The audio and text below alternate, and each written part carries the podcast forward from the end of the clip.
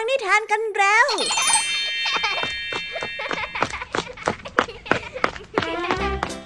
สวัสดีค่ะน้องๆ ยินดีต้อนรับเข้าสู่ชั่วโมงแห่งนิทานกับรายการคิสเอาในวันนี้พี่ยามีและกองทัพนิทานหันษาพร้อมที่จะพาน้องๆไปตะลุยโลกแห่งจินตนาการที่เต็มไปด้วยความสนุกสนานและข้อคิดต่างๆ มากมายกันแล้วล่ะค่ะ เอาล่ะ เราไปตะลุยโลกแห่งนิทานกันเลย ในวันนี้พี่ยามีมีนิทานมาฝากน้องๆกันถึงสี่เรื่องเลยทีเดียวค่ะ ฟังไม่ผิดค่ะสี่เรื่อง บอกได้เลยนะคะว่าสนุกจุใจอย่างแน่นอน เริ่มต้นกันที่นิทานเรื่องแรก เป็นเรื่องราวของชายชรา ที่คิดอยากจะออกเดินทางเข้าไปในเมืองก่อนที่จะถึงวาระสุดท้ายของชีวิต เมื่อคิดได้ดังนั้นเขาจึงได้ขออนุญาตลูกๆ เพื่อออกไปตามความฝัน ลูกก็เลยให้เขาเดินทางเข้าไปในเมืองโดยใช้ลาปัญญาณพาหนะ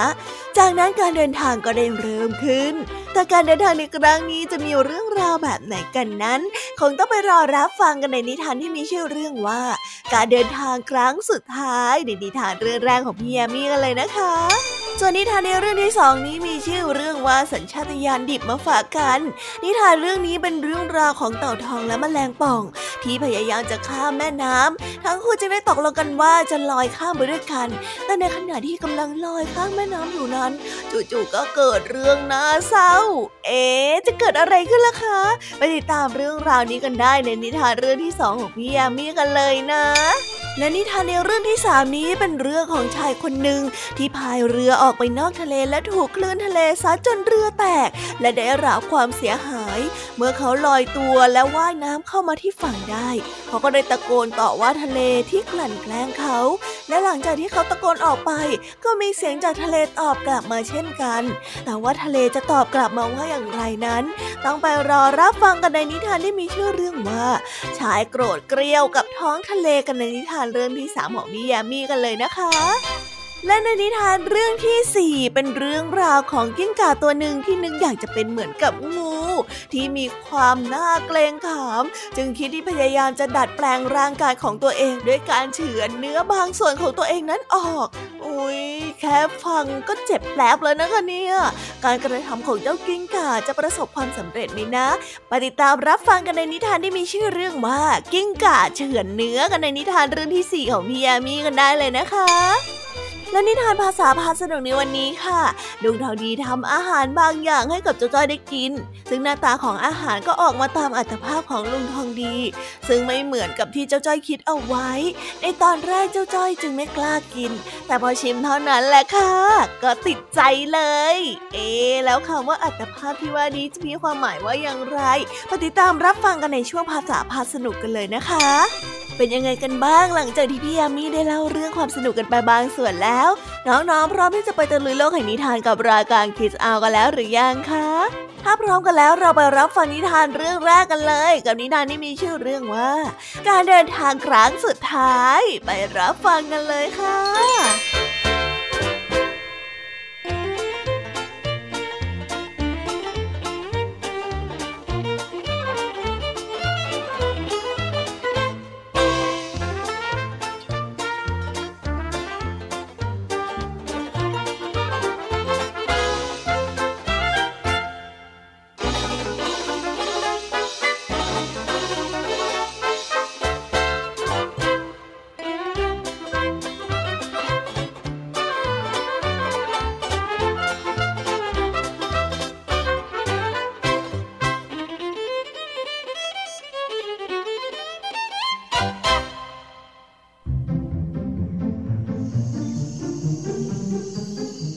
ายชราคนหนึ่งอาศัยอยู่ในชนบท ชั่วชีวิตของเขาไม่เคยเข้าไปในเมืองเลยสักครั้ง เขาจึงขอร้องลูกๆว่า พ่ออยากจะเข้าไปในเมือง เพราะในชีวิตของพ่อเนี่ยไม่เคยไปที่นั่นมาก่อนเลย อย่างน้อยๆเนี่ย ก่อนที่พ่อจะสิ้นชีวิตไป พ่อขอไปเที่ยวในเมืองสักครั้งหนึ่งได้ไหมลูกๆของเขาจึงจัดแจงเตรียมเกวียนและลา เพื่อนำทางชายชาราไป ลูกของเขาได้พูดขึ้นมาว่า พ่อ พ่อเพียงแต่นั่งบนเกวียน ลากเจ้าลาไป เจ้าลาก็จะพาพ่อเข้าไปในเมืองเองจ้ะเมื่อชายชราได้มาถึงครึ่งทาง ก็ได้เกิดพายุลูกใหญ่ ท้องฟ้าได้มืดครึ้ม ลมพัดแรงทำให้ลาหลงทางไปจนถึงหน้าผาสูง ชายชาราได้เห็นว่า เขาตกอยู่ในอันตรายจึงได้พูดออกไปว่าโอ้ทำไมข้าถึงต้องเอาชีวิตมาทิ้งด้วยวิธีนี้ทำไมต้องปล่อยให้เจ้าล้าโง่ๆพวกนี้นำทางข้าด้วยนะ เฮ้ย ไม่น่าเลยเรา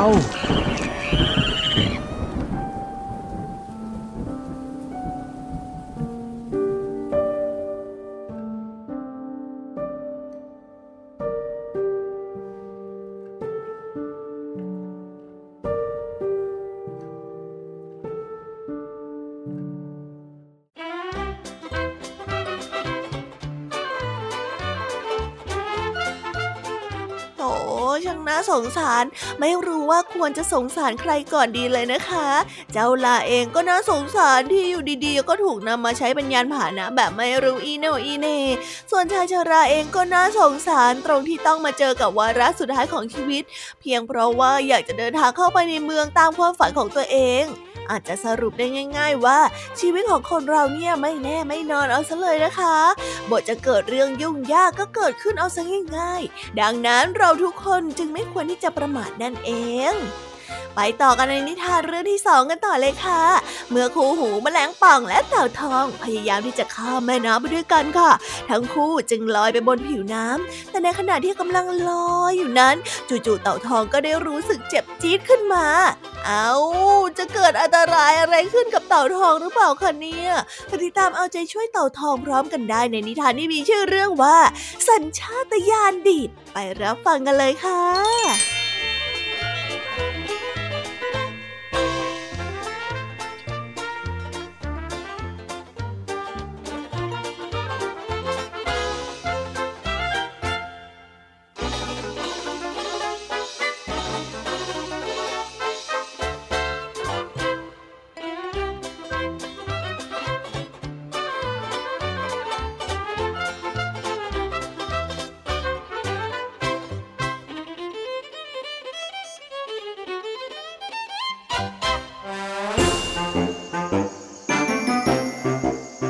รั้งหนึ่งนานมาแล้วมแมลงป่องตัวหนึ่งเป็นเพื่อนรักกับเต่าทอง ซึ่งต่อมาได้กลายเป็นเพื่อนผู้ซื่อสัตย์คอยให้ความช่วยเหลือเต่าทองทุกอย่าง เมื่อเวลาผ่านไปจนกระทั่งวันหนึ่งเต่าทองจำเป็นต้องข้ามแม่น้ำที่เชี่ยวกราด และเต็มไปด้วยอันตราย แมงป่องจึงเสนอตัวให้ความช่วยเหลือ โดยยอมให้เต่าทองนั้นขึ้นขี่หลังของมัน มันสัญญาว่าจะดูแลเต่าทองเป็นอย่างดี และจะไม่ทำให้เกิดอันตรายขึ้นแต่อย่างใดแต่แม้ว่าจะข้ามแม่น้ำได้อย่างปลอดภัย แมงป่องกลับต่อยเต่าทองด้วยเหล็กในที่ปลายหางของมัน เต่าทองนอนร้องควญคางด้วยความเจ็บปวด แล้วพูดกับเจ้าแมงป่องไปว่าอ้อย เจ้าให้สัญญากับข้าแล้ว แต่ทำไมทำไมทำไมเจ้าถึงต่อยข้าโอ้ยแมงป่องได้ยักไหลก่อนที่จะตอบออกไปว่าเฮ้ย ก็มันเป็นสัญชาตญาณของข้านี่นะ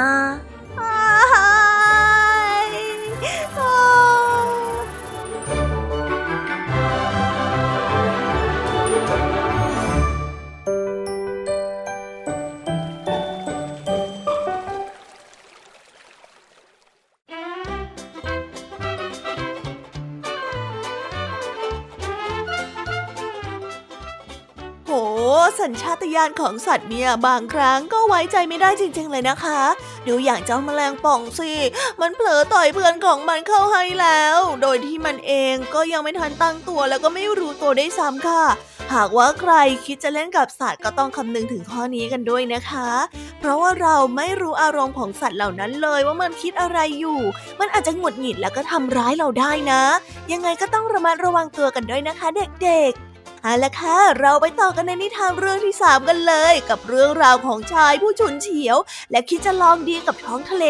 จึงได้ยืนตะโกนด่าและต่อว่า จนในที่สุดเขาก็ได้ค้นพบกับคำตอบบางอย่าง ที่ดังแววมาจากท้องทะเลค่ะ ไปรับฟังเรื่องราวและคำตอบจากทะเลกันได้ กับนิทานที่มีชื่อเรื่องว่า ชายโกรธเกลียวกับท้องทะเล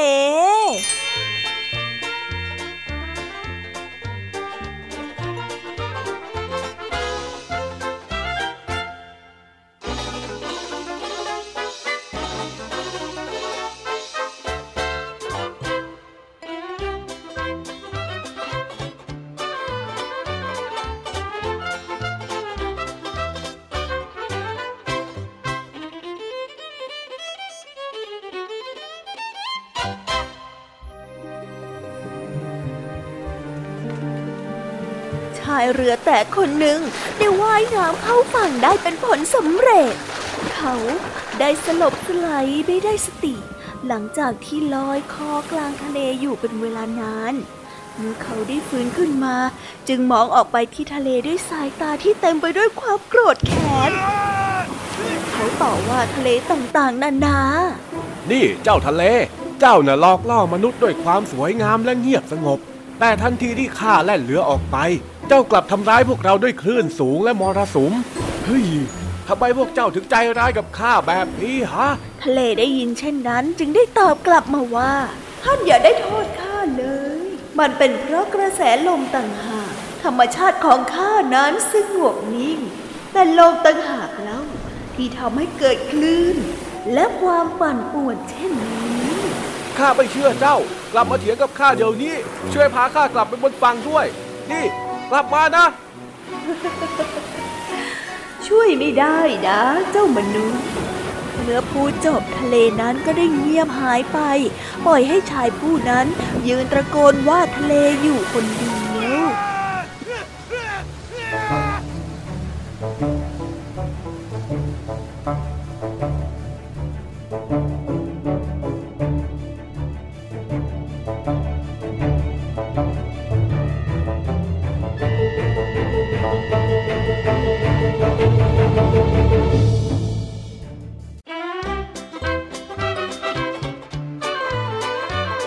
ไม่ว่ามนุษย์จะเก่งกาจแค่ไหนก็ไม่สามารถที่จะเอาชนะธรรมชาติได้คำพูดนี้เป็นจริงเสมอเลยนะคะ ดูอย่างชายหนุ่มผู้นี้ที่ยืนถกเถียงต่อว่าท้องทะเล โดยที่ไม่สามารถสร้างความเปลี่ยนแปลงอะไรได้ เพราะสุดท้ายธรรมชาติก็ทำตามหน้าที่ ในขณะที่มนุษย์เองนั่นแหละ ที่เข้าไปขัดขวางและได้รับผลกระทบเฮ้ ยังไง ก็ขอให้คิดได้เร็วๆนะคะ ชายหนุ่มผู้ฉุนเฉียว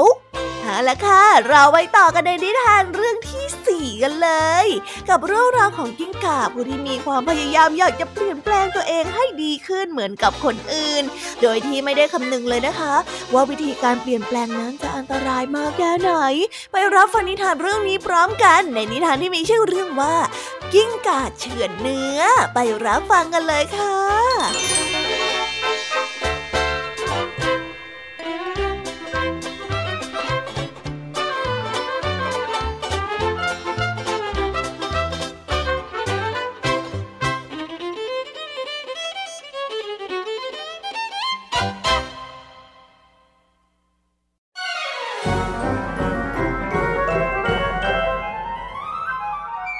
วันหนึ่งในป่าลึก จิงก่าตัวหนึ่งได้หลงทางไปเจอกับงูตัวหนึ่งเข้า มันได้นึกแปลกใจในร่างกายของเจ้างูที่ยาวมาก ด้วยความสงสัยมันจึงได้เข้าไปดูใกล้ๆ และพูดกับเจ้างูไปว่าเอ้าทำไมท่านเดอมีรามตัวที่ยาวได้ขนาดเนี้ยอ้อดูตัวของข้าเซสั่นกระจิตริดข้าเนี่ยพอเห็นท่านแล้วข้าก็รู้สึกสั่นเข้าไปอีก เจ้างูได้ฟังดังนั้นได้หัวเราะและไม่ตอบอะไร วันต่อมากิ้งก่าได้มาหางูอย่างที่เดิมที่มันเจออีกครั้ง ด้วยความหลงไหลในความยาวของเจ้างู มันจึงนั่งรอ และคิดหาวิธีที่จะทำให้ตัวของมันนั้นยาวขึ้นมาบ้าง มันได้คิดว่าหนังที่คอของมันไม่ได้ใช้ประโยชน์อะไร มันจึงได้พองหนังที่คอของมัน แล้วตัดหนังส่วนนี้ออกไปแปะไว้ที่ลำตัวใช่ หนังตรงคอของข้าเนี่ย มันเยอะไปจริงๆนะ ทั้งเยอะทั้งเหี่ยวได้การละข้าตัดเอาตรงนี้ไปต่อกับหางดีกว่า จะได้ยาวๆเฮ้อหอยหลักแหลมจริง ๆอะอะอะแต่เรื่องน่าเศร้าได้เกิดขึ้นกับเจ้ากิ้งก่า ในที่สุดมันก็ได้เสียชีวิตลง เพราะเหตุที่ว่าเสียเลือดมาก เมื่องูผ่านมาเห็นจึงพูดกับเจ้ากิ้งก่าไปว่า อืมทำไมเจ้าถึงโง่อย่างนี้เนี่ย เจ้าเนี่ยน่าจะพอใจกับสิ่งที่เจ้าเป็นนะ ไม่น่าจะต้องมาเสียชีวิตเพราะความคิดที่ไม่รอบคอบแบบนี้เลยเฮ้ยเจ้ากิ่งกาเอ้ยข้าแล้วสงสารเจ้าจริง ๆ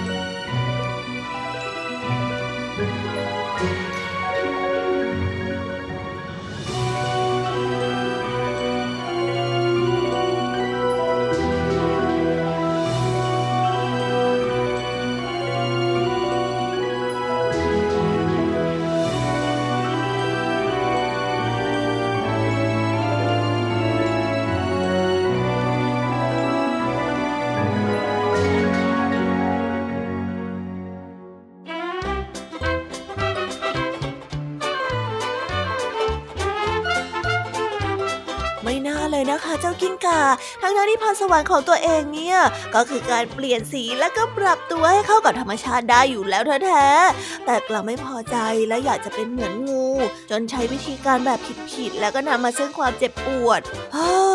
ยถ้าหากว่าเจ้ากิ้งก่ารู้จักพอใจในพรสวรรค์ของตัวเองตั้งแต่ต้น ก็คงไม่เกิดเรื่องที่น่าเศร้าแบบนี้แน่ๆไปดีนะเจ้ากิ้งก่าไม่น่าเลย และแล้วเราก็เดินทางมาถึงนิทานในช่วงภาษาพาสนุกกันแล้วค่ะ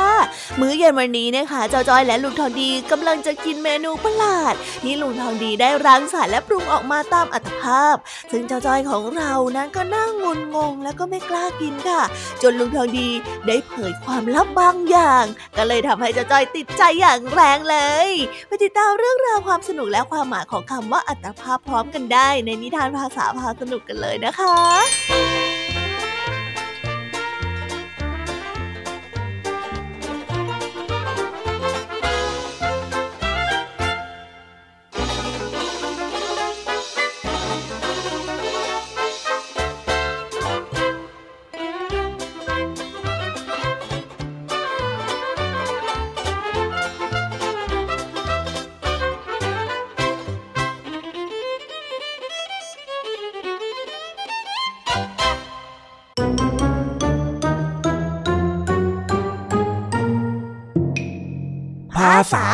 สนุก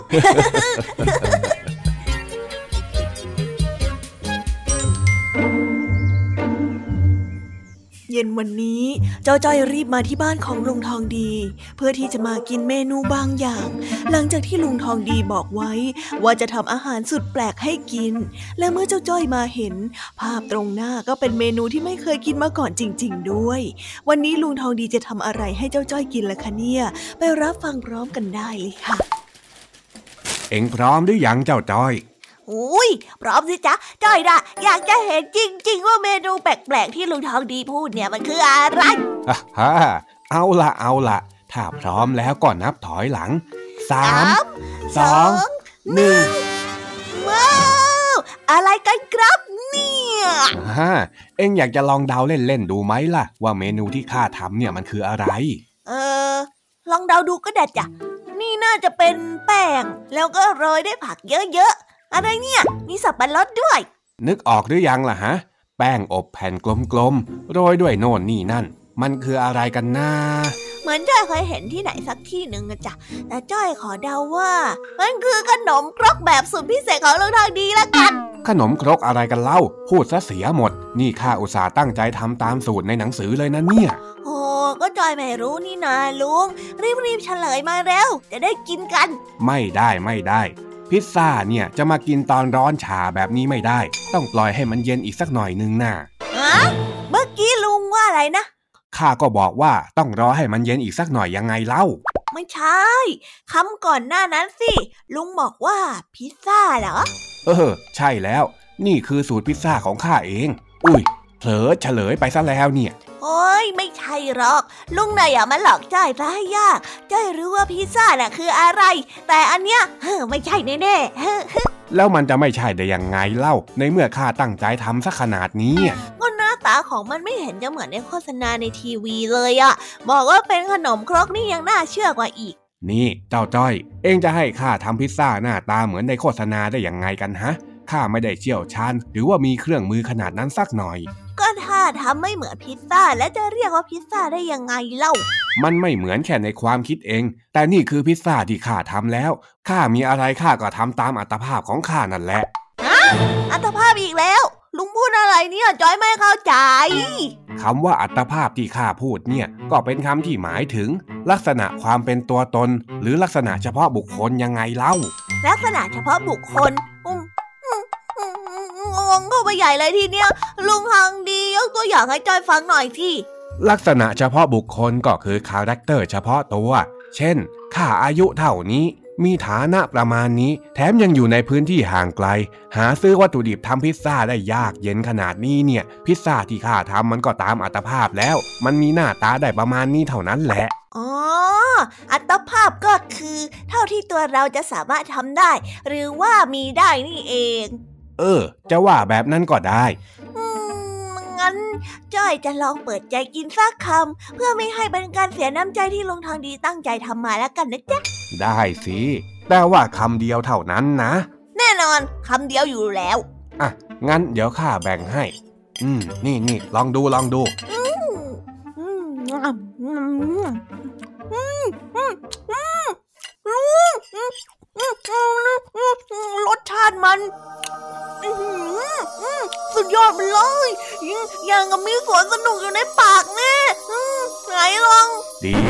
หยุดเลยนะ เมื่อกี้นี่เองบอกว่าจะกินแค่คำเดียวนี่ ตอนนี้หมดโคต้าแล้ว เองห้ามกิน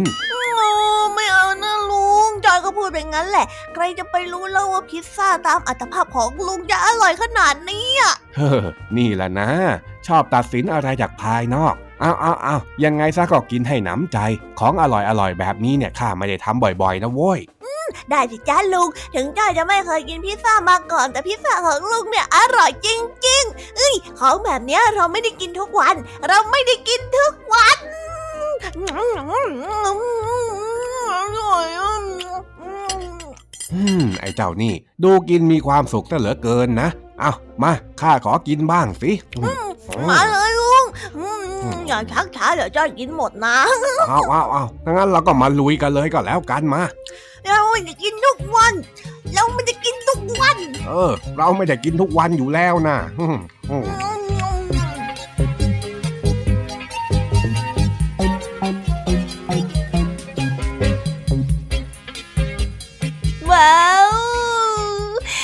ไปแล้วนะคะ สนุกสนานกันไม่น้อยเลยทีเดียวสำหรับวันนี้เรื่องราวความสนุกก็ต้องจบลงไปแล้วละค่ะ พวกเราและรายการคิสอาวก็ต้องขอบอกมือบายบายกันไปก่อน ใครที่มารับฟังไม่ทันสามารถไปรับฟังย้อนหลังได้ที่ไทย PBS Podcast นะคะ วันนี้จากกันไปด้วยเพลงเพราะๆในช่วงสุดท้ายของรายการ แล้วไว้เจอกันใหม่ในตอนถัดไปสำหรับวันนี้ สวัสดีค่ะบายบายเป็นเด็กดีของคุณพ่อคุณแม่นะคะ